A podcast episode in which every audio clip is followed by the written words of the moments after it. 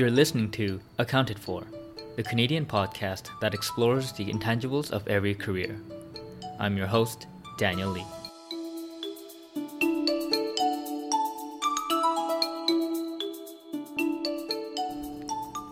Happy Wednesday, everyone. Today's episode is with Justin Raymond, the founder and CEO of FlexDay.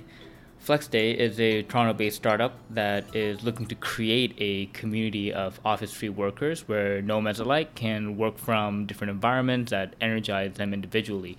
I'm a happy consumer of FlexDay and I've been nomading through their 20 different locations as my personal office throughout the week. And as someone who really truly believes in this new way of working, um, I'm definitely in big support of what the company's MO is. Justin personally has had just a truly fascinating career where he has just gone about creating three successful companies that are still even in operation today, and FlexDay is his fourth. And he was also the North American president of Hailo, a UK based taxi app company that competed in the rideshare market with Uber and Lyft in the earlier days. So we get to really explore um, what the competition was like and what he really went through, um, contrasting with when he was an entrepreneur running his own companies compared to joining a larger organization like Hailo. And Justin's story was just a fascinating one where he's just constantly listening uh, to his own gut and really sticking to the mental model of just always building a company with a mission of social responsibility at its core. And he constantly hints at that and talks about that uh, throughout our conversation. And I never really connected the dots, but only through really going through the details and the intentions behind his actions did I actually see that uh, and really kind of understand what really drove him to go through this crazy journey of his. And so before we go into the interview, I just wanted to uh, remind you guys as listeners to help support the podcast by rating it on iTunes by giving it a five star rating, and it really helps the podcast grow and reach a wider audience. And it really also helps if you can leave a positive review on just how the podcast may have helped you expand your perspective in different ways. And if you do leave a review, I will always give a shout out when I next read it. Um, and I'll also mention your ID name as well. And so, yeah, without further ado, here is my conversation with Justin Raymond.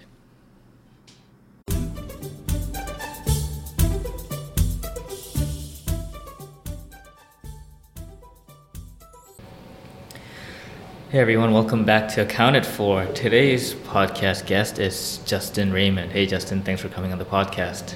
My pleasure. Thanks for having me. Uh, Justin is the founder and CEO of FlexDay here in Toronto. And so, Justin, for the audience members who may not be familiar with your product, how would you describe FlexDay and what you guys do? Uh, FlexDay is a new offering in the world of workspace. Uh, we take excess capacity in restaurants, hotels, and cafes across the city, and we turn them into uh, highly functional places to work and meet. Excellent. And how many uh, users do you have currently in the system? We just surpassed 3,000 uh, users. Uh, we call them members. Um, and uh, yeah, we're off to a great start. Yeah, and I'm one of the happy members of the product as well. Um, and right now we're recording from one of the FlexDay offices. I guess this is your headquarter office, the central location in Spadina. Yeah, this is uh, part of our hub and spoke test. Um, we like to have a little bit of classic office space, um, but we really focus on the distributed office network uh, gotcha. being in new spaces with no overhead. Gotcha. And before we go deeper into FlexDay, um, think I want to take it back much earlier to your childhood eras. Um, last time we spoke, you talked about how your father was an entrepreneur and if I'm correct, he founded a steel company. Um, was he always an entrepreneur gro- while you were growing up? Like, did, is that all you like saw of your dad constantly like running his own company? That's all I ever saw. I know that he had um, an early sales position with an insurance company when he first started into the workforce.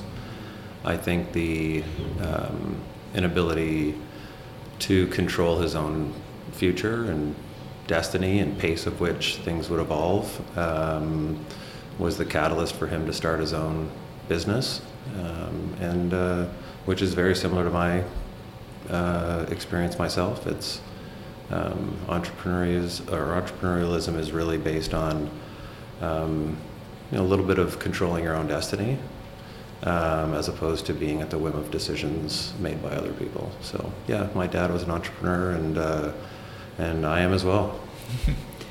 when you were young, um, did did your parents kind of try to nudge you into the entrepreneurial path, or were they actually more against it? Um, they didn't really. Uh, they were, you know, when your summer rolled around as a student, you always had a, you know, you always had to demonstrate how you were going to stay busy and hopefully make some money. Um, I waited many tables uh, through my university days, but I also started my own companies um, student window cleaning, um, different sort of neighborhood entrepreneurial, easy setup type ventures to you know bring in more money and learn the ropes of starting and running a business. So um, yeah, I mean just uh, uh, you know always always out looking for the next thing. Uh, my parents were supportive. Uh, I think when I was younger, I think when it became more of a career path that I was defining, um, there was definitely the safeguarding, uh, you know, that came into play. Even my father, as an entrepreneur, was, um, I think, a little bit concerned about the path, uh, just because it's high risk, and uh, um, you know, it's a lot of parents. Their job is to keep you safe and to try to, you know, keep you out of harm's way and the entrepreneurial route is full of ups and downs, and uh, I think that there was an element of protecting going on, but at the end of the day, they had to embrace it because it's just what I did. Yeah, and you mentioned about how you um, had started like various entrepreneurial ventures even when you were a student, and so you went to school in McGill mm-hmm. and mm-hmm. you did the Bachelor of Education. Mm-hmm.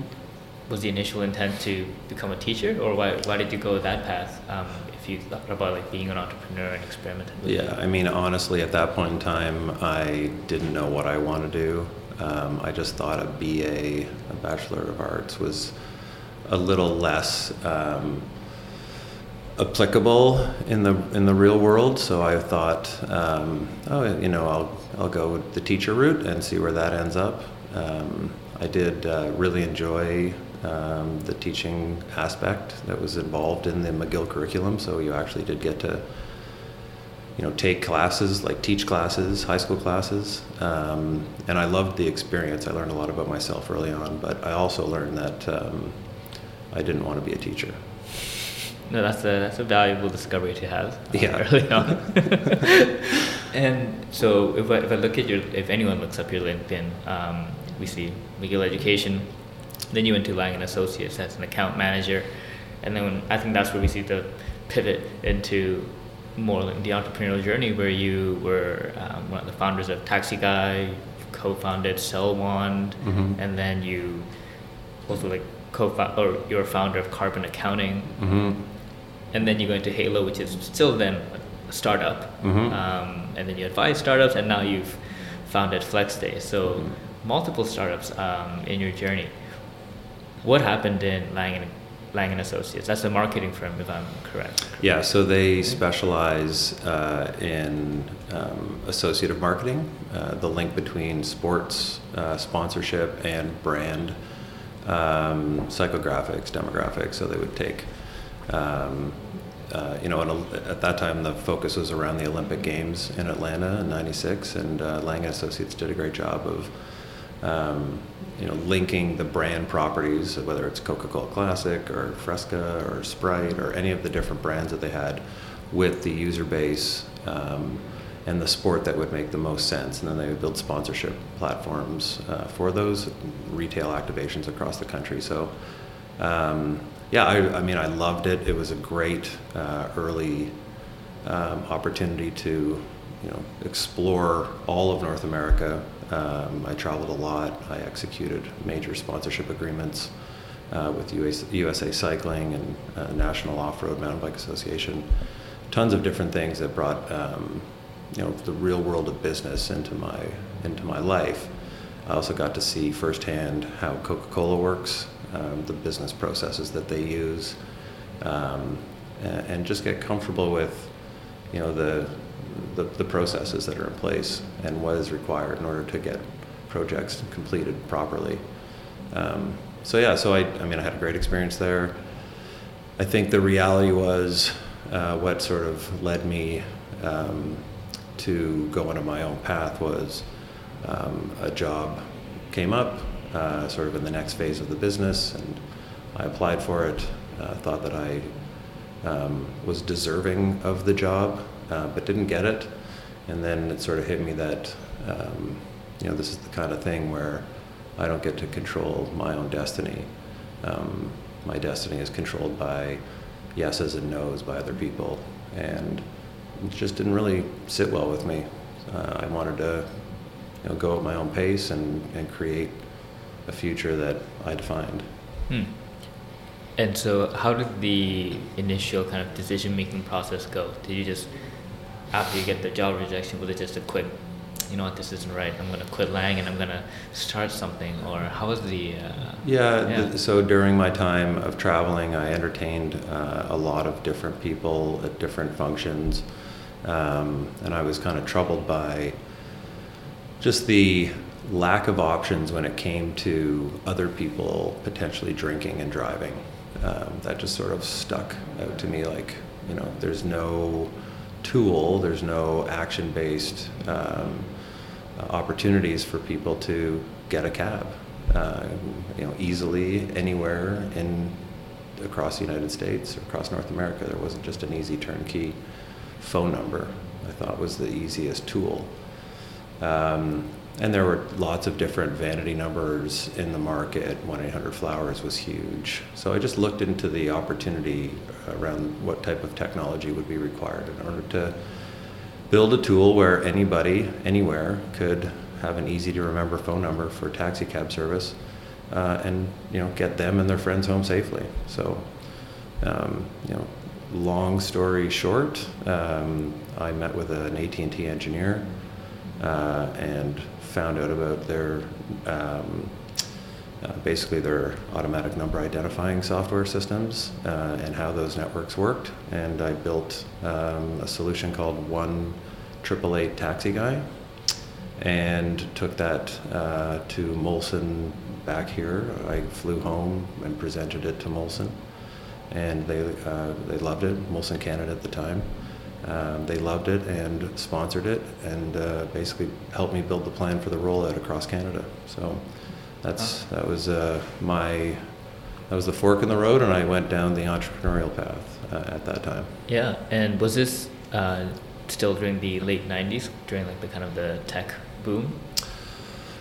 This was '98. Okay. Uh, is when we first signed the deal uh, with Molson, and um, yeah, and the company's still alive today. And, ah. Uh, we've uh, done right around 5 million safe rides home. Um, a lot of it was beginning payphone technology um, that moved into uh, cell phones, um, mobile phones, um, and then an app. And uh, yeah, it was a great program. Um, it accomplished all of its objectives. Um, the number one objective of which was just giving people an option to get a safe ride home. So you were building out this plan back down in the states while you were there on travel for business? Yeah, I was uh, I was intrigued by the opportunity. Uh, I did a bunch of research on the side, so I guess that was my first official side hustle. Uh, um, and I just sort of found that I became really passionate about it, and um, I wanted to solve it. And as uh, you know, I started uh, meeting with the right people, meeting with experts in both the taxi cab industry and um, in the just doing it all on your own time? Yeah, my own time. Yeah, I, I remember driving up to um, University of North Carolina uh, to meet um, sort of like the the most famous uh, taxi cab industry. Um, his name is Gorman Gilbert. Uh, he actually wrote the book called The Taxi Cab.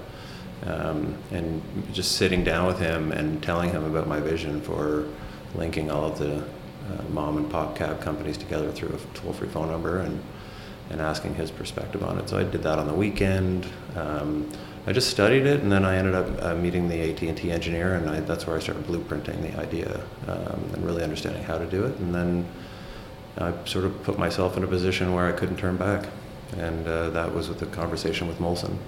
Wow, why did you pick Molson? Uh, well, originally I met with the Brewers Association of Canada, showed them the idea.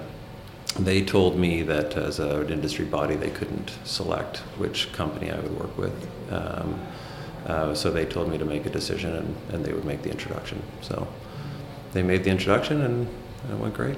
Yeah, and I, I think as I, as I think about it, it seems kind of, it seems sometimes like the obvious, I guess, solution where, yeah, got companies selling beer obviously want their customers to be happy and also safe, and this could be a great way for them to also contribute to that cause.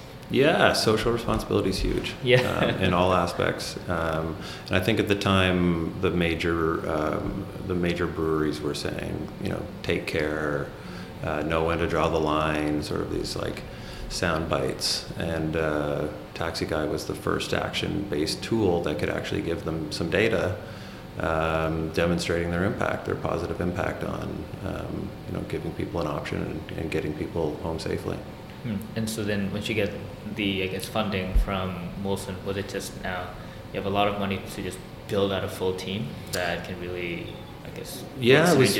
It was pretty light on people. It was, uh, it was, um, I think we got up to five or six people. Um, uh, but yeah, we built the telco um, infrastructure across the country. We built out a bilingual service, uh, one triple eight taxi SVP uh, to make sure that Quebec was uh, involved and happy. And um, and then we layered on top of uh, um, the telco infrastructure, we layered a payment uh, a payment device, um, which are actually paper based, kind of like Canadian Tire Money, but it was called Taxi Dollars. Became the number one sales tool for uh, Molson sales reps across the country that they would use in market as a customer added value piece and um, really became this you know, this whole program of um, of social responsibility, and it, and it, was woven into almost every part of what Molson did.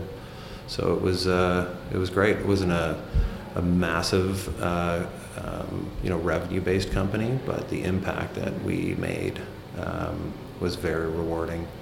Had a chance to speak at the um, multiple government levels around um, social responsibility and social businesses and it was great, very rewarding on many levels. Hmm. And is this was this the venture where your where you said um, your parents were starting to kind of maybe say, hey, Justin, maybe you want to tone it down, maybe you don't want to go to entrepreneurship just yet, or yeah, like uh, you know, did you ever think about you know maybe getting a uh, you know, sales job, entry level job at a big corporation, whatever it was at the time, maybe IBM or Nortel or some like you know, growing industry, and um, they would throw those suggestions at me every once in a while. Um, but again, I mean, it was really obvious that uh, I wasn't going that route, and I think they just adjusted. Yeah, and so then as you're operating Taxi Guy, then you start another company called Cellwand. Yeah, so Cellwand. Yeah, how, yeah. how does that happen when you're uh, running one?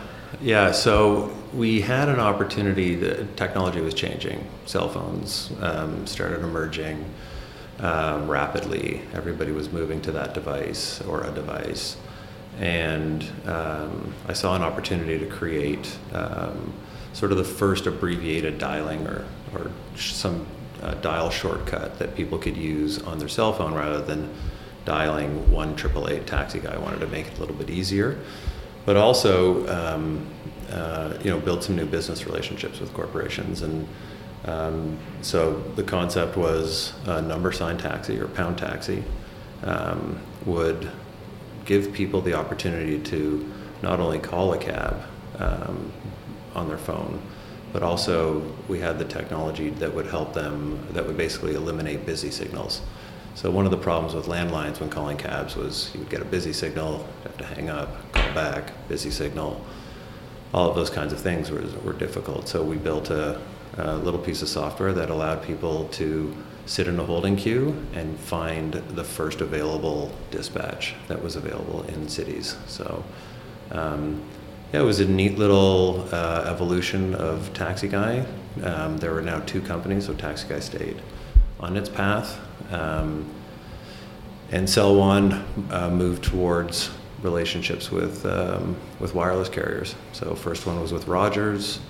Uh, they were super supportive. It became a revenue share um, opportunity for them, and, uh, and then we moved into Bell and, and Telus, um, and then the then the smaller ones, and then uh, um, we started moving into the states. Um, that's about the time that I sold my equity to um, um, Globalive, which is here in Canada. Uh, they're behind Wind. So they uh, essentially um, bought my shares, and then the rest of the team continued forward and landed many of the wireless carriers in the US. Um, yeah, the company, again, is still going today. Um, millions of calls. Um, and also, there was an element of social responsibility that was brought to the industry from a drinking and driving perspective as well. So it contributed greatly to that. Wow, and yeah, it's, it's, it's crazy how the, the company resulted from, I guess, an inefficiency that you saw in your first company, and then you just, and so you just decided, you know what, I'm going to create another company that can solve this issue.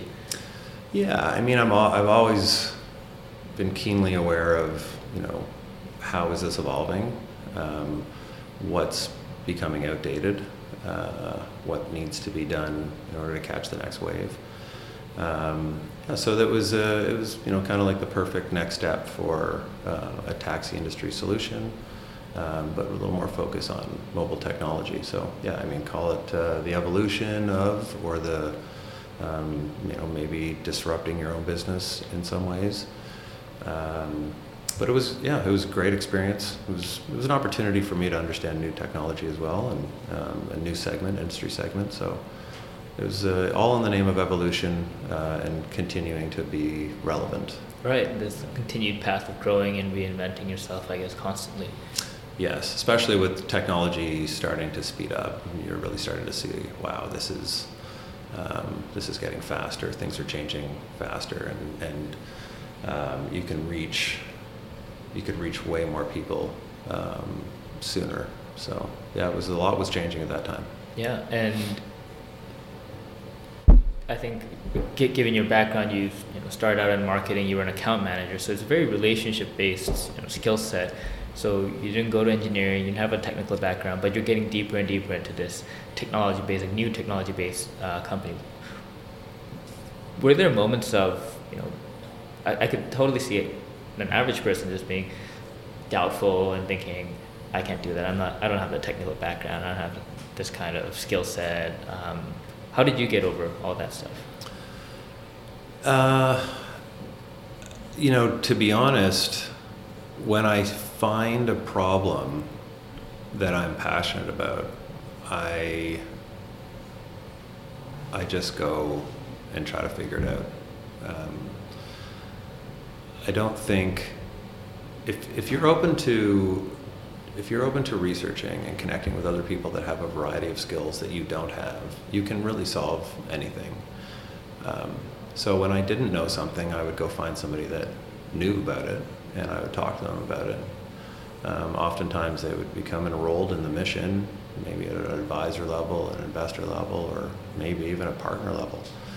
Um, and you know, we just it's just be no one person can solve something on their own. I knew that pretty early, you know. Um, and I love the opportunity of just learning and, and finding out, you know, how to get something done, even though I didn't have the skill set.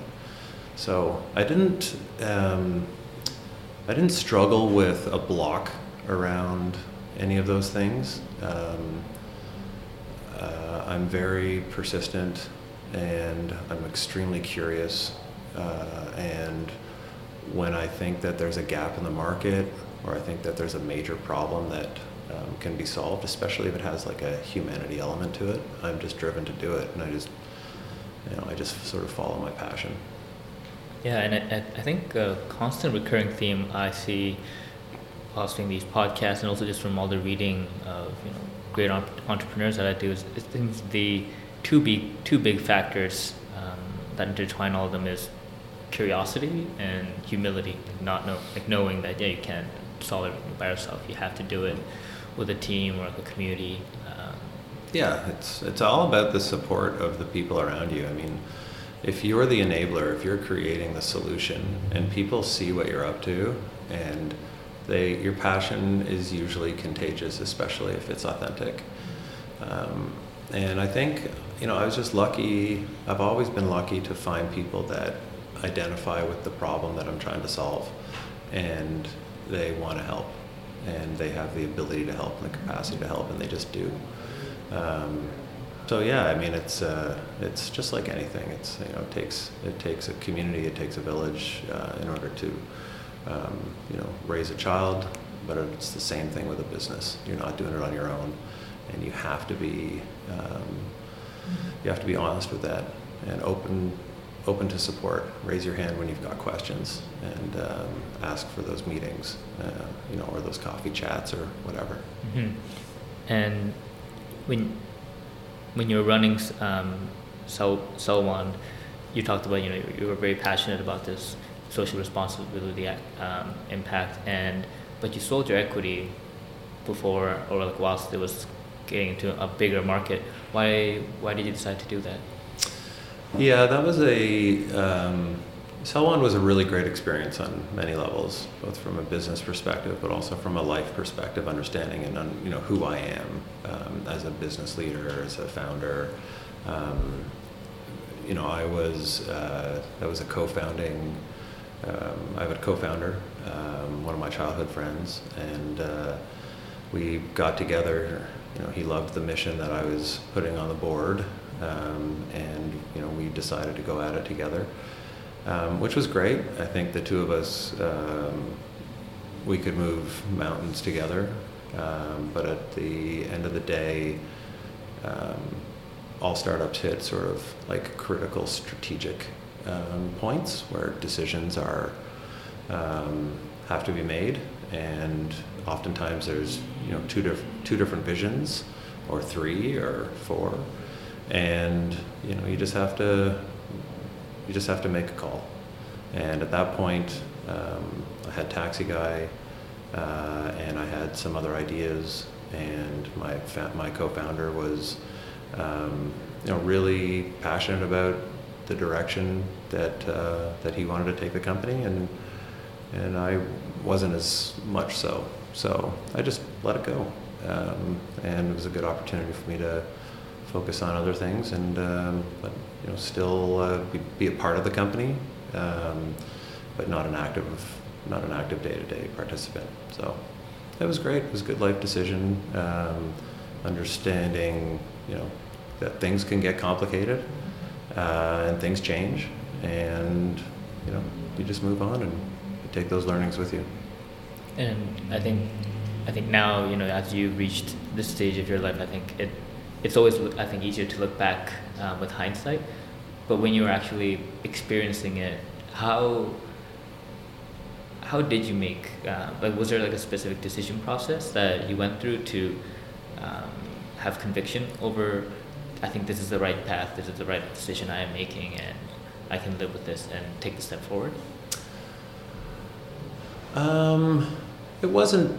It wasn't. Um, so like it wasn't about the business per se. It was more about where I was at.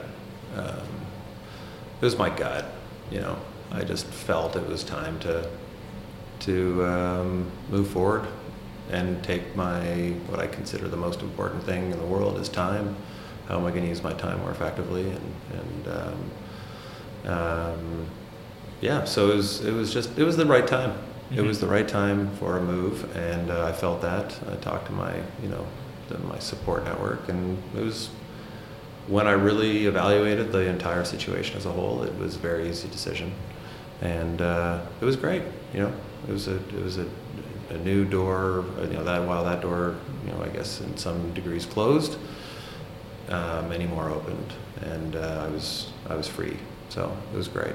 Right, and, and so you you sell Cellwand and you start another company called Carbon Accounting. Um, and was this company also being started whilst you were also at Taxi Guy as well? Or No. did you leave Taxi Guy and start this one? No, Taxi Guy was now very, um, very automated. So it, it basically ran. It was continuously running on its own. Uh, very few people, but mostly all tech, telco tech, the back end, um, and Molson had taken a. Uh, mostly the, they've taken control of the communications, the marketing, the PR. So it was it was kind of on autopilot. It was a great great business um, running on its own, and I had a lot of time to start to explore. And, um, at that time, there was uh, a growing uh, environmental uh, movement around the triple bottom line and um, corporate social responsibility, but tied more to the environment. Um, I had a a keen uh, interest in that area, and I understood transportation companies quite well. So I looked at the gap of what transportation companies were going to have to do in order to um, in order to meet those uh, the criteria of buyers of their services, and how are they going to um, you know document their uh, their goals, their carbon reduction strategies, uh, in what framework are they going to do it in? How are they going to answer RFPs from major buyers and um, so I just I just sort of started studying the area and looking at it, and um, there was a there was a, a real need because there was just a lack of knowledge, a lack of expertise in the area, and I didn't have that expertise, but I did see the problem. So um, yeah, I just took the next steps and researched it and found out what would be the uh, the most acceptable. Um, you know, the most, where the biggest pain was in the industry. Just talked to uh, some of the leading transportation companies here in, in Toronto, right in my own backyard. I just would drive around and uh, you know, leverage my network and go and sit down. And I found that there was a real need for the, for for their companies to be able to speak uh, and act and report um, intelligently around carbon reduction strategies. It's just basically sustainability, and what were they doing to uh, you know to prepare themselves for that and um, so I put together a, a very simple, uh, almost agency approach, like an agency model, um, without real hardcore measurements, but just sort of starting to understand, do an inventory, understand what the baseline looks like, uh, and then start putting a, a, plan in place. And I realized that um, I needed an expert on the team. Um, and uh, that's where I started knocking on doors and uh, finding different sustainability or carbon reduction experts um, that understood the greenhouse gas protocol and all the different um, you know requirements in order to make sure that this is done properly.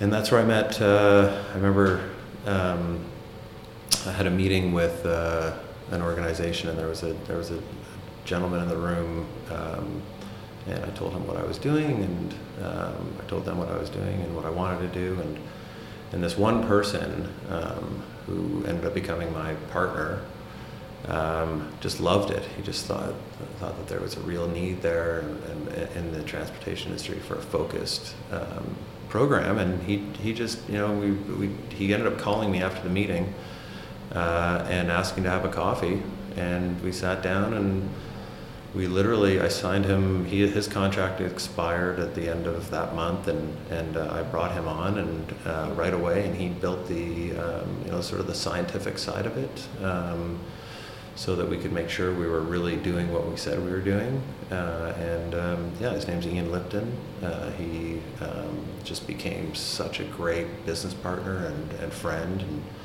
uh, we built a great business very quickly. We stayed in the transportation space for a while. Um, companies in uh, 15 countries um, uh, in our transportation program, and then we ended up building the same type but a little more robust uh, reporting uh, system uh, for hotels around the world. Uh, and we landed Marriott International. Before we knew it, we had built a, a beautiful piece of software, software as a service, that, um, and we were managing every aspect of environmental reporting for almost 5,000 hotels around the world. Um, and uh, it was really cool. I mean, it was just this like, uh, you know, you see a gap in the market, you figure out where the, you know, the problems are, and, figure out how to solve it. And uh, that was a great business, um, and there's still aspects of that business that are operating today. But that's that story. Wow. no, I think that I'm just listening to it, and it's so cool. So I can only imagine how much cooler it must have been when you're actually going through it. Um, it's it's it's really neat how you you know you had all this experience in transportation, and then you leveraged it, and you find a small different niche, but still there's an alignment with your passion of overall social responsibility, mm-hmm. and so you, um, as like the vice chairman of Berkshire Hathaway, Charlie Munger said you're just playing in your circle of competence, and you say, okay, how can I work this out? Mm-hmm. And you decide to start a company that in that small segment, and then it eventually blows up into having like five thousand hotels later on, just eventually yeah. changing over. It was um, amazing. Yeah, I mean, it, in the world of business travel, which is what we were, we ended up quantifying for for Fortune 1,000 companies around the world. Ground transportation was part of it, so rental cars, um, you know, taxis, limousines, that kind of thing, black cars to the airport. They were they were definitely in that space and spending a lot of money in that space they wanted quantification from an environmental perspective. But what they did even more than that um, was hotel stays and flights. Flights was kind of handled, um, but there was this massive gap in hotel quantification. Um, um carbon and uh, all aspects of sustainability needed to be measured and reported uh, because they're all public companies and they needed to, to do this. And we just, I remember meeting uh, a gentleman from American Express Business Travel, and he loved what we were doing and uh, we told him about our hotel program, our nascent hotel program, and, and he said we want to be the first ones on that. We want to we want to get this out to our, our clients, and and it was just you know that type of catalyst that just drove it. And within six months, we were you know we had the top executives from Marriott International coming up to our little company in Toronto, sitting down negotiating a, a major software purchase. It's great. Yeah, and but did you guys have this kind of vision when you were starting off, like that? we want to be this huge global company, or was it more there's a small problem in like Toronto, we just want to fix that, and it just slowly evolves from there? Yeah, I think you know everything. Everything I've ever done has always included the possibility of something bigger. Uh, but the the emphasis has always been on the the earliest relationships and understanding why they're interested and why they continue to use something that I've built or we've built or we created software. You know, ties into Flexday today and all the work we're doing around product market fit. Um, you know, it just has to start at the you know it has to start at the at the roots you know and you got to never lose focus of that and with the other companies as long as the service works and people love it and it's providing value I've always held that the conviction that this couldn't, you know, this could be anywhere. And uh, I'm, I've always retained a focus on open possibilities and letting, you know, just letting it happen. But in order for that to be true, you have to uh, make sure that everything's taken care of at the beginning. The first relationships are the most important. I think we always did a great job of that. Yeah, and just really focusing on dominating a small niche and mm-hmm expanding from there, and not really thinking about expansion until you have something there like with a competitive advantage in the beginning. It's exactly it. Um, you know, you have to. There's always the allure of becoming bigger, you know, fast. Um, we already hear this from different uh, potential investors, and that's you know that's a really difficult thing to to manage because sure everybody wants to get big fast. That's you know, there's all these stories about, oh my God, look at how quick and how fast and how big these companies are moving and have become. And, um, but you you can't graduate until you do your homework, and um, the early stages of any business, you have to be obsessed with doing your homework and doing it very well, uh, and then you'll graduate. And um, that's the root of any successful business. It always starts small, and the core of any businesses doing the necessary work. Yeah, yeah, I think someone's probably said this, I but I don't I can't quote it to a particular individual, but practically it's along the lines of creating a product for everyone is practically making something for no one because right you can't have you can't start off with the entire world being your customer. There's always a small subset. Like not even Apple had everyone in mind. It was just a small subset of really niche hardcore users, and they spread it, and Yeah. it eventually becomes for everyone. But even Yeah. Uber wasn't for everyone. It was for some people who Mhm. wanted to use an app to Mhm. use someone else's car. Totally, totally. Yeah, it's amazing. Yeah, and so this is going well. Carbon accounting is going well, but you you transition out of that into now joining a company that you did not start called Hailo, which is hmm a taxi-based company from the UK. Mhm. How does that how yeah, how does that um, happen? You know, you you're now stopping that entrepreneurship path to join a startup.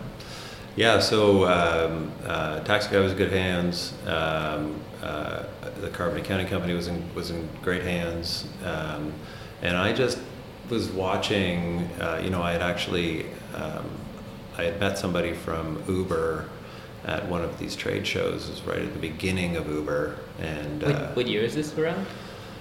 oh, this is two thousand. Nine, ten? A mm, little bit later. Okay. yeah, 2010, 2011. They were just starting their Uber cab and they were causing a lot of uh, headaches in San Francisco. Um, they didn't really know what they were doing. They didn't even have an idea of what the what the you know possibility was or what the what their business was going to become. But it was extremely interesting to me because yet again there was this new mobile technology. Um, you know, using GPS to and the person's location to, to coordinate, um, you know, basically transportation services, and it it blew me away when I saw this because the the possibilities were endless, and so I started looking into it, and um, and I remember just uh, started people started coming at me with, "What do you think of this? How do you think this is going to impact the, the industry, the transportation, whether it was cab companies or, or limousine companies or whoever?" Um, there just is this emerging discussion uh, around the sort of, I guess, the people that were researching it. There was a lot of curiosity about how big this could become and what it could do um, to the industries. So I just dove into it. Um, I started researching all of the different players in the market. Um, um, Hailo was very interesting to me because they were creating this um, almost social network between cab drivers in London and the uh, daily active users were just exploding. The um, time on app was massive, um, and yeah, I just sort of was in this space, and then uh, out of the blue, I got a call from uh, Jay Bregman, uh, who was the CEO founder of Hailo, and he had talked to a mutual friend about uh, their need to come to North America with their technology because they were exploding in London. And uh, would you know would our mutual he asked my our mutual friend who um, would he recommend? And and uh, so Scott was our mutual friend he he said um, you got to talk to Justin. So next thing I knew I was uh, on the phone with Jay and then I was on a flight to London. And um, you know I communicated to Ian who's my business partner that I was looking at this thing and I was very curious about it. Uh, and he was fully supportive of it and said go you know go check it out. And and then when I first uh, when I first used the app the Hailo app to, to summon a London black cab uh, to pick me up from the hotel to bring me to the to the uh, Hailo office for a meeting I mean I was it was just like the most it was the most amazing thing I've ever seen I couldn't believe it I knew it was the future. Um, and uh, you know, I ended up taking the taking the role of uh, president of uh, Hailo Canada and building the system uh, and the network here in Toronto and then Montreal. Um, yeah, so it was it was just once again a shift in technology and uh, all of the possibilities, endless possibilities that I I just wanted to be a part of. And were you uh, trusting your gut on this one as well, where there's this, you know, what, carbon accounting was fun, but now this is the new interesting thing. I can't stop thinking about. it. I'm just gonna go do this instead. Pretty much. Yeah. Yeah. Yeah. If I'm being truthful, it was. Uh, it was just I was overcome by, by curiosity and uh, and passion, and you know, it's really I just was so intrigued by what could happen, and I wanted to be a part of it. Yeah, and so, um, you know, I can just see from hindsight that now you're entering into this super competitive field where now Uber and Lyft are looking to grow massively as you as, as I guess you're trying to grow Hailo massively in North America. Mhm. So you have these big competitors, Mm-hmm. and from what I know of the taxi cab industry, uh, the industry in the UK and Canada are very different. Like to be like a black cab driver in the UK, you go through like a two-year, like very rigorous um, Yeah. training program. Totally and- different. Yeah, it's a very, it's really hard to get. It's a profession there. Yeah. Yeah. and they have a lot of respect from the people, and I think now, even till now, like, Uber can't really fully operate in London, right? It's practically all still the black cabs that do it. Uh, Uber is operating. Uh, Okay. there's a lot more restrictions around what Right. they can and can't do, where they can drive, and that kind of stuff. But um, but yeah, I mean, they they're Uber's definitely there. Okay. Yeah. And so, but I'm guessing that the difference of the market might have been something that the Hailo execs might have not considered. Yeah, it was the evolution of um, of where this was going to go. Now, Uber started in black cars. We all know that. Um, they were basically offering people, you know, fancy black cars for the a temper, a little bit more expensive than a, a, a cab, and they were, you know, really pushing the fact that cabs are not clean and um, uh, not as nice and um, those types of things. And they found a, a really good wedge in the market, and they exploited that. Um, but the real power, that was a linear growth model for Uber. Uh, while they definitely had some uh, fast adoption and it was very buzzy, um, the growth for them became when um, they saw what Lyft was doing um, with peer to peer. So, you know, anybody, their own car, driving people from A to B. That was the change. That was what the, that's where the linear growth turned to exponential growth um, by taking that model to market aggressively. And that's what did it for Uber and Lyft today. I mean, they're both extremely successful companies. I know many people uh, at both and spend a lot of time with them. And, um, and you know, it's just, it's amazing to see what, what has happened in transportation. Where Hailo had a tough time was um, they heavily aligned themselves with the cab industry. Um, they didn't believe that uh, cities, uh, municipalities would capitulate when it came to rules and regulations. Um, and they didn't believe that the market would be opened up to anybody with their own car driving people from A to B. Um, but we, you know, and, and most of that's based on being in London, listening to the black car, the black cab drivers, which again, it is a profession. Um, they make very good money. Uh, it's very tough to get into. Whereas in North America, um, it's an entry level job. You know, it's a, it's a, it's, it's a working man's, uh, working woman's uh, role in society. If you're going to drive a cab, it's kind of like, um, you know, it's a, it's like a, it's a tough, tough gig, and um, even the drivers here, the taxi drivers here, which you know I had, I was lucky enough to get to know thousands of them, and when I did Hailo, and they're, they're just they just want to make a, li- a living, they want to make a better living. So with the restrictions of a 12-hour shift that the cab company brokerages were offering at a pretty expensive, um, you know, lease fee, when Uber came out with their, you know, you can work when you want, you can use your own car, um, and all of the incentives that they provided, it was it was like the promised land for a lot of drivers.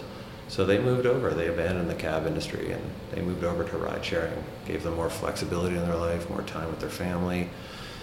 The earnings were better at the time with the subsidies that Uber was providing. So it just made sense. And our team, you know, the operators that were here in North America, we knew it. We talked to the global executive team. I was a part of the global executive team. Uh, uh, we had many conversations about the power of ride sharing and how can we do that here. And just wasn't supported because they were um, they had painted themselves into a corner and they had aligned themselves with the cab industry.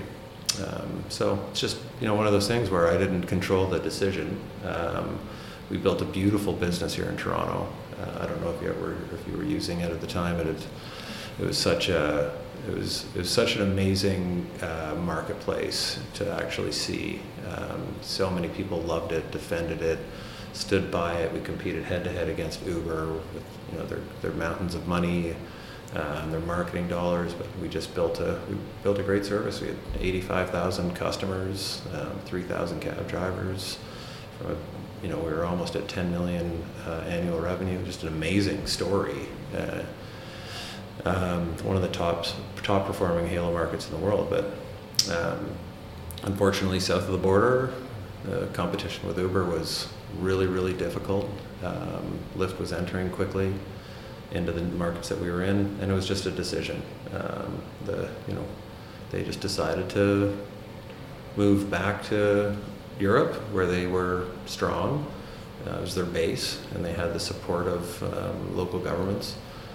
Uh, they were just sort of more in their own strategic element there. They were they were they were making money. They could a great opportunity to retrench. So yeah, I mean that's kind of the Hailo story. It was the greatest experience of my life. Very tough to say goodbye to it. Um, you know, I won't uh, mince words. It was uh, it was probably the most devastating business uh, period of my life. Personally, um, it was very hard to let it go. I poured my heart and soul into it. Um, everybody that was a part of it knew that. Um, I treated it like my own, and that was a mistake. I thought it was my company, uh, and it wasn't. And um, yeah, it's just uh, I learned. I learned so many lessons. I learned about myself. I learned about business. I learned about technology. I learned about marketplaces. Um, yeah, and you know that's life. Live and learn, and uh, I think it was a success in, in you know in many many ways. Um, it doesn't exist anymore, so I guess uh, you know I guess from a business perspective, if something doesn't exist, it, it failed, um, and I've accepted that. What, what was the most memorable learning that you had? Yeah, I mean there are so many. I had uh, you know I had the opportunity to work with just the greatest people. We had we had such an amazing team at Hailo. Like um, all, everybody was just rowing in the same direction, completely supportive. Um, we were all up to you know this massive task in a very competitive environment.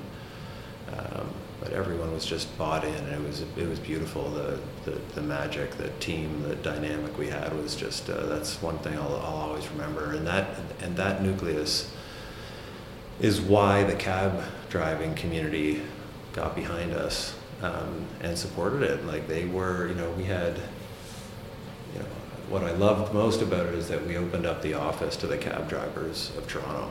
Um, we we weren't. Um, you know this exclusive you can't come in world we actually designed the office to be a driver's lounge uh, in addition to to where we did business you know we'd have a little tv area living room area our washrooms were open to drivers cab drivers you know one of the most difficult things about being a cab driver is um, you know you, you just you have no access to a washroom and um, you know sort of like back to humanity right it's like what do you mean? How does that, you know, they're not allowed into the brokerage offices. Um, so we just opened up our entire world and our friendships and our community to the cab drivers. And um, it was a beautiful thing. That's what I'll always remember. I mean, I still see, you know, cab drivers on a regular basis. Uh, when I'm out on the street, they'll honk and say hi. And uh, we, a, a, we created a beautiful community in a very short time. And uh, it was a it was a service that benefited many. Uh, that's what I loved about it. Hmm. And so you've had, you know, about three successful companies that you founded. Now you you decide, okay, I'm going to join join a company, and it ends up closing shop. And yeah. so you take some time off. You're advising other companies, given your extensive you know, experience and network, and then you finally decide to start another company. Um, yeah. Yeah, well, there's a little bit of a, an important transition yeah. uh, in there where um, when Hailo was um, wrapping up, uh, quite a few companies descended on us to do some due diligence and understand how we built the marketplace uh, so quickly, uh, why Toronto stood out, um, and why it succeeded and the others didn't. Um, how did we get that? Uh, you know, we sort of we caught lightning in a bottle here in Toronto, and, and it didn't happen in Chicago, New York, D.C., Atlanta, anywhere else in North America. So they wanted to know why. So. So we entertained several companies that came in and wanted to spend some time with us. One of which was Transdev North America, which is one of the largest multimodal transportation companies in North America. And uh, their team came in, and we spent three days with them. And out of that came an introduction uh, to the CEO. I went down to DC to spend some time with him at his invitation, and um, we got along extremely well. He was very curious um, as to what my experience was and my learnings were and all of the different uh, areas, not just at Hailo, but in the previous transportation companies as well. So um, he offered me a role to work directly with him on some uh, special projects. And uh, so I took that. Uh, his name's Mark Joseph. And um, those, you know, the, the next year and a half spent with Mark were uh, just amazing, just amazingly wonderful uh, you know, months, both from uh, you know a growth perspective, a healing perspective. Um, so that gave me perspective once again, um, and it was out of that uh, that time uh, spent with understanding Transdev's business and looking at a bunch of different things that um, they could do differently.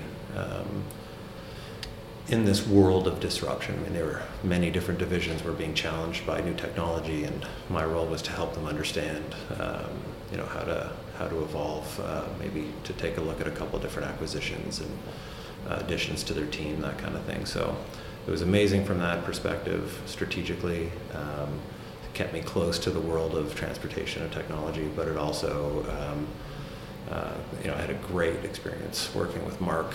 Um, just an amazing entrepreneur himself um, and just a great person. So that's when um, the origination of Flexday started. Yeah, and you, you, you wrote a nice uh, article piece on your own LinkedIn about the birth of Flexday and how it came up from, once again, solving a frustration, uh, that a problem you saw where it was really personal to you and that the workspace that you had created or the office space just wasn't doing it for you. It wasn't allowing your creative juices to flow. You just felt like you couldn't innovate. You felt constrained, mm-hmm. and that's when you decided to, to just create a company um, that could solve that problem for all the other people. How did the like first six months of Flexday go? Like it's been in operation for about a year and a half, just past that now. And yeah, how how like the first six months were you now in the process of, you know, you had in there, so you talk about you know you have a family now, so you're not uh, the young Justin who could start a bunch of companies before, and uh-huh. now you're deciding you know what I'm gonna start another company mm-hmm. from scratch. Mm-hmm. Um, not even in the transportation industry that you have you know long years of experience in. Mm-hmm. How yeah, so how does the uh, first six months go for starting Flexday? Yeah, so it doesn't appear to be in the transportation industry, but in fact, the root of Flexday is. Um, is in the transportation industry. So I've always been uh, obsessed with the commute. Uh, it's the biggest transportation problem in the world. It rips families apart. It causes stress. It steals time. It's just full of frustration. Um, but people do it all the time, and and they're doing it because it's like it, it's expected of them. It's almost like you you must come to the office. It's like, to me is um, which to me needs to change. So people are spending, you know, half an hour each way, 45 minutes each way, an hour each way, two hours each way. Um, and in many cases, the work that they're doing when they arrive doesn't, it could be done anywhere. So, what are the existing commute solutions? You know, just, uh, you know, faster trains, more trains, more lanes, all of those things fill up they've tried to do this over and over again. So the biggest transportation issue or problem in the world is the commute, and I was obsessed with okay, how do we look at this differently? And um, my one of my earliest ideas was called Office uh, Office X, which was basically like anybody can open an office and welcome people in anywhere. Um, any company, any any any empty space or half empty space could become a a new location to work. And uh, the whole vision was around and driven by proximity. The only way to solve the commute is to eliminate it. Um, and all unnecessary commuting. And the only way to do that is through proximity proximity to a viable, dependable uh, workspace that is around the corner. And there's so much empty space, there's so much excess space, restaurants being the tip of the iceberg. Um, uh, it's just you know sort of everywhere. It just needs to be activated, and that's you know that's the genesis of Flexday. That's what came out of our sandbox, and that's what we started with. And um, you know, the, the, obvious entry point is uh, restaurants. Other people are doing it around the world. Um, you know, we're not the only people doing this.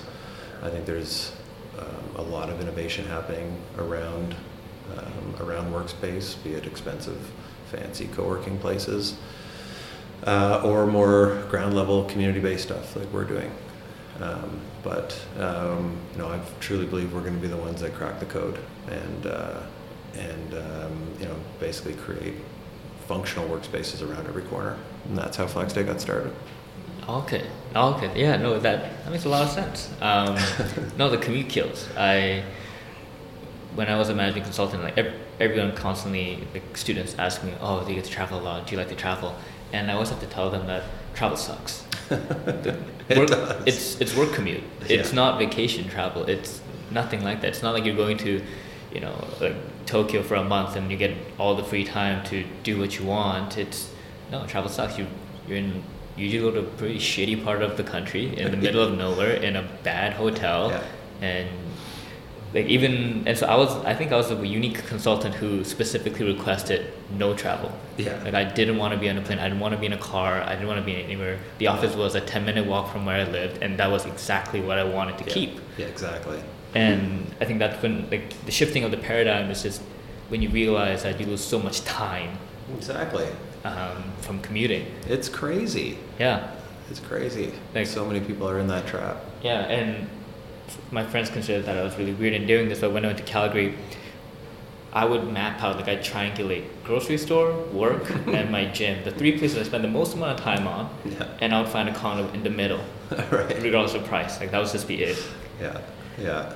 No, that's, I mean, that's forward thinking. that's exactly how, you know, uh, but uh, you know, in, in that scenario, in your scenario, the only uh, the only person uh, required for permission was was yourself. Unfortunately, in many work arrangements, there's uh, you know there's uh, expectations set by team managers or team leads or CEOs or you know VP level that um, you need to be here, and it's understandable to a degree you know, once a week maybe, but literally every day.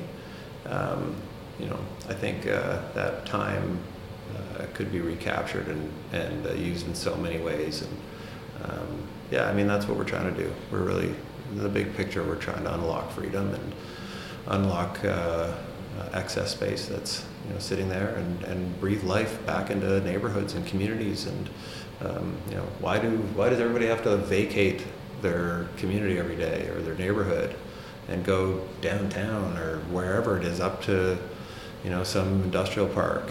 Um, why? Why can't they stay in their neighborhood and, and uh, you know adjust accordingly and, and work with their neighbors and their community side by side with, and the big you know the businesses that exist so I think it's a gradual transition but I think the you know the, the reality is that, that there are some some macro forces that are really driving uh, this type of thinking, and, and we want to we want to be a solution to, to meet all that demand. Mm-hmm. And I think you know there's a lot of great industry leading companies that are ex- embracing that remote model where mm-hmm. you start treating people like adults and mm-hmm. trusting them. And you and I are both big fans of Jason Fried and DHH's mm-hmm. work. Um, and there's like other great companies like Buffer, Zapier that are all remote organizations that do it mm-hmm. well. Mm-hmm. And from what you've experienced as running Flex Day, like what kind of pushback have you felt from both um, organizations, but also like restaurants? Do restaurants like pushback on letting people come in and use your space? Yeah, I mean, there's old paradigms, you know, in the in the world of restaurants. Um, it's it, they just some owners understand and can see the future. Um, owners, managers, decision makers, whatever they are. Uh, it's different usually at each place, but the you know the reality is, is we get two types of um, of conversations. One is there's no way in the world I want people with laptops open in my space.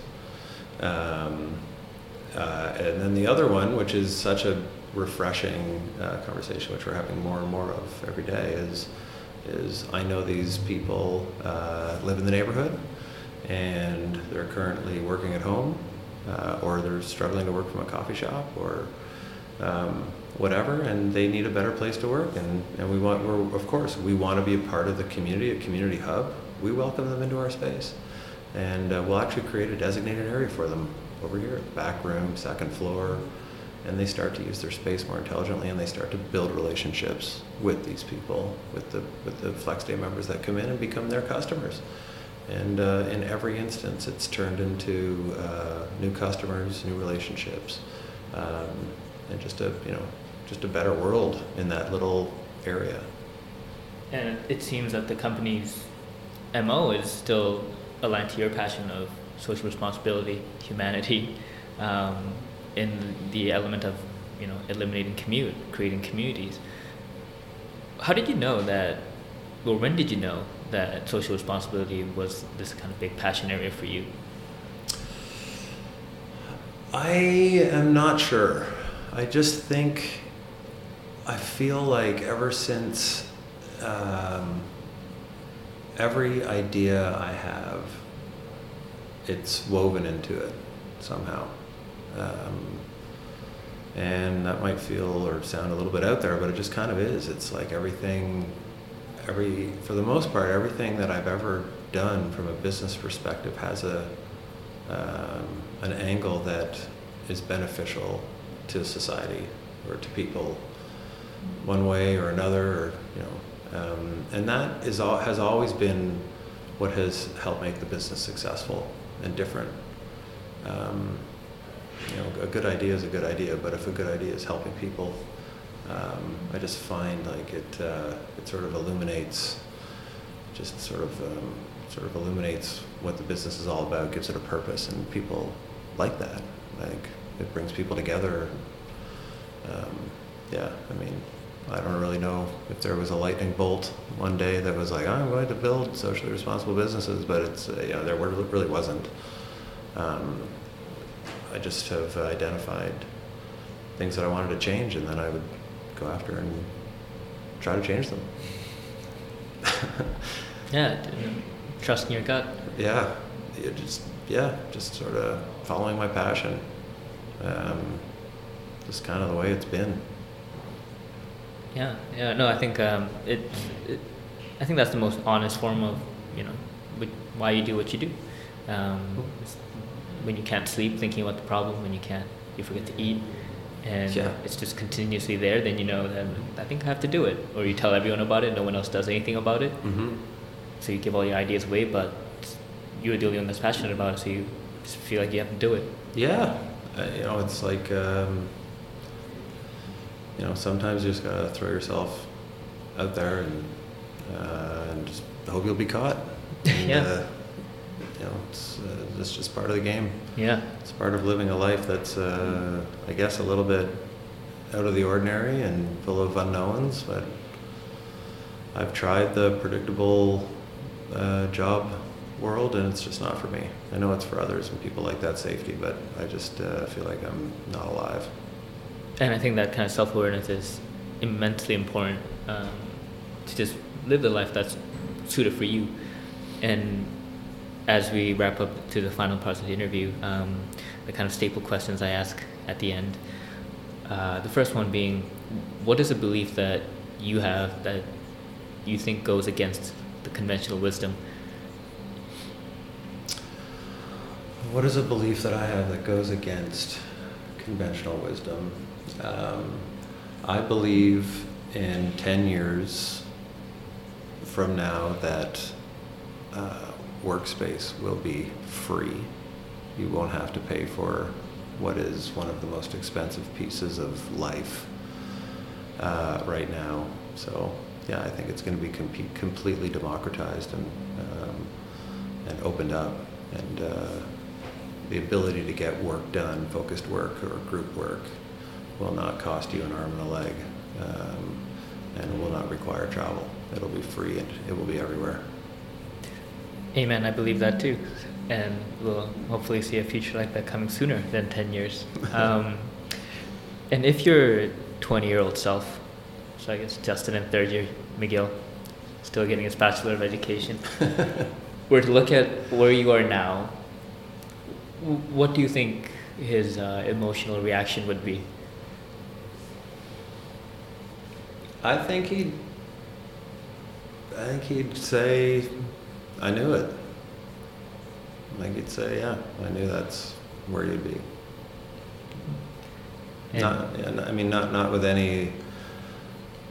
More in the realm of, um, you know, you're doing your own thing, and uh, you know, it's sort of evident to my 20 year old self, becoming more evident at that time, to you know that it would be an interesting path, um, because I wasn't doing what everybody else was doing, and I sort of felt like, you know, I've got to do it on my own and and and get to it and blaze this blaze the trails.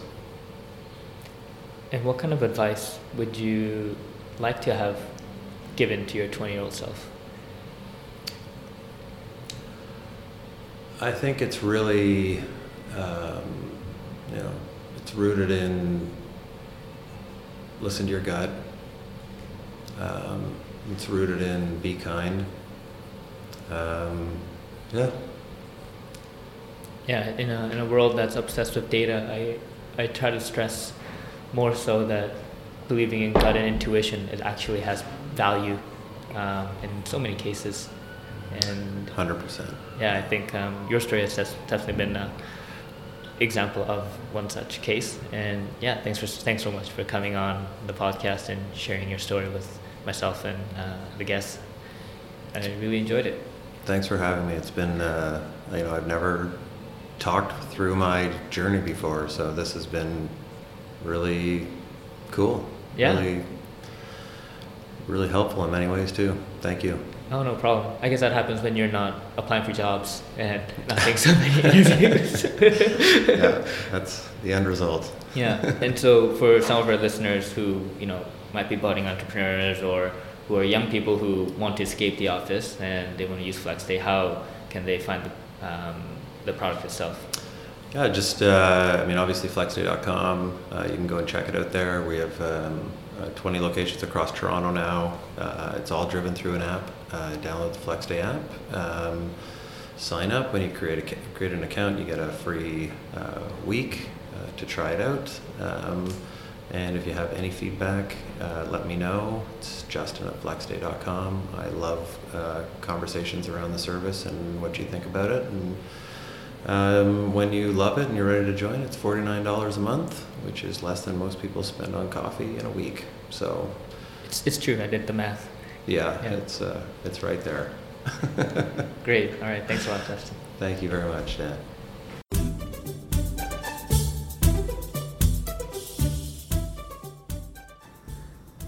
So thanks for listening to the podcast. If you enjoyed what you heard, please check out other episodes and don't forget to subscribe to stay up to date for the future episodes. Also, I would really appreciate it if you would leave a review on iTunes, Google Play, or Stitcher, whichever is applicable to you. To see past episodes, you can go to oldmandan.com slash podcasts. Also, you can sign up to my weekly newsletter on my blog, oldmandan.com slash newsletter. You can stay up to date with future podcast episodes that way, and included in the newsletter are my book reviews I write, my weekly article in the related to the domain of self-development systems, as well as seven things I learned throughout the week on being healthy, wealthy, and wise. Finally, special thanks to icons8.com for allowing me to use their music Tiny People on the podcast. Great. I will see you all next time. Take care.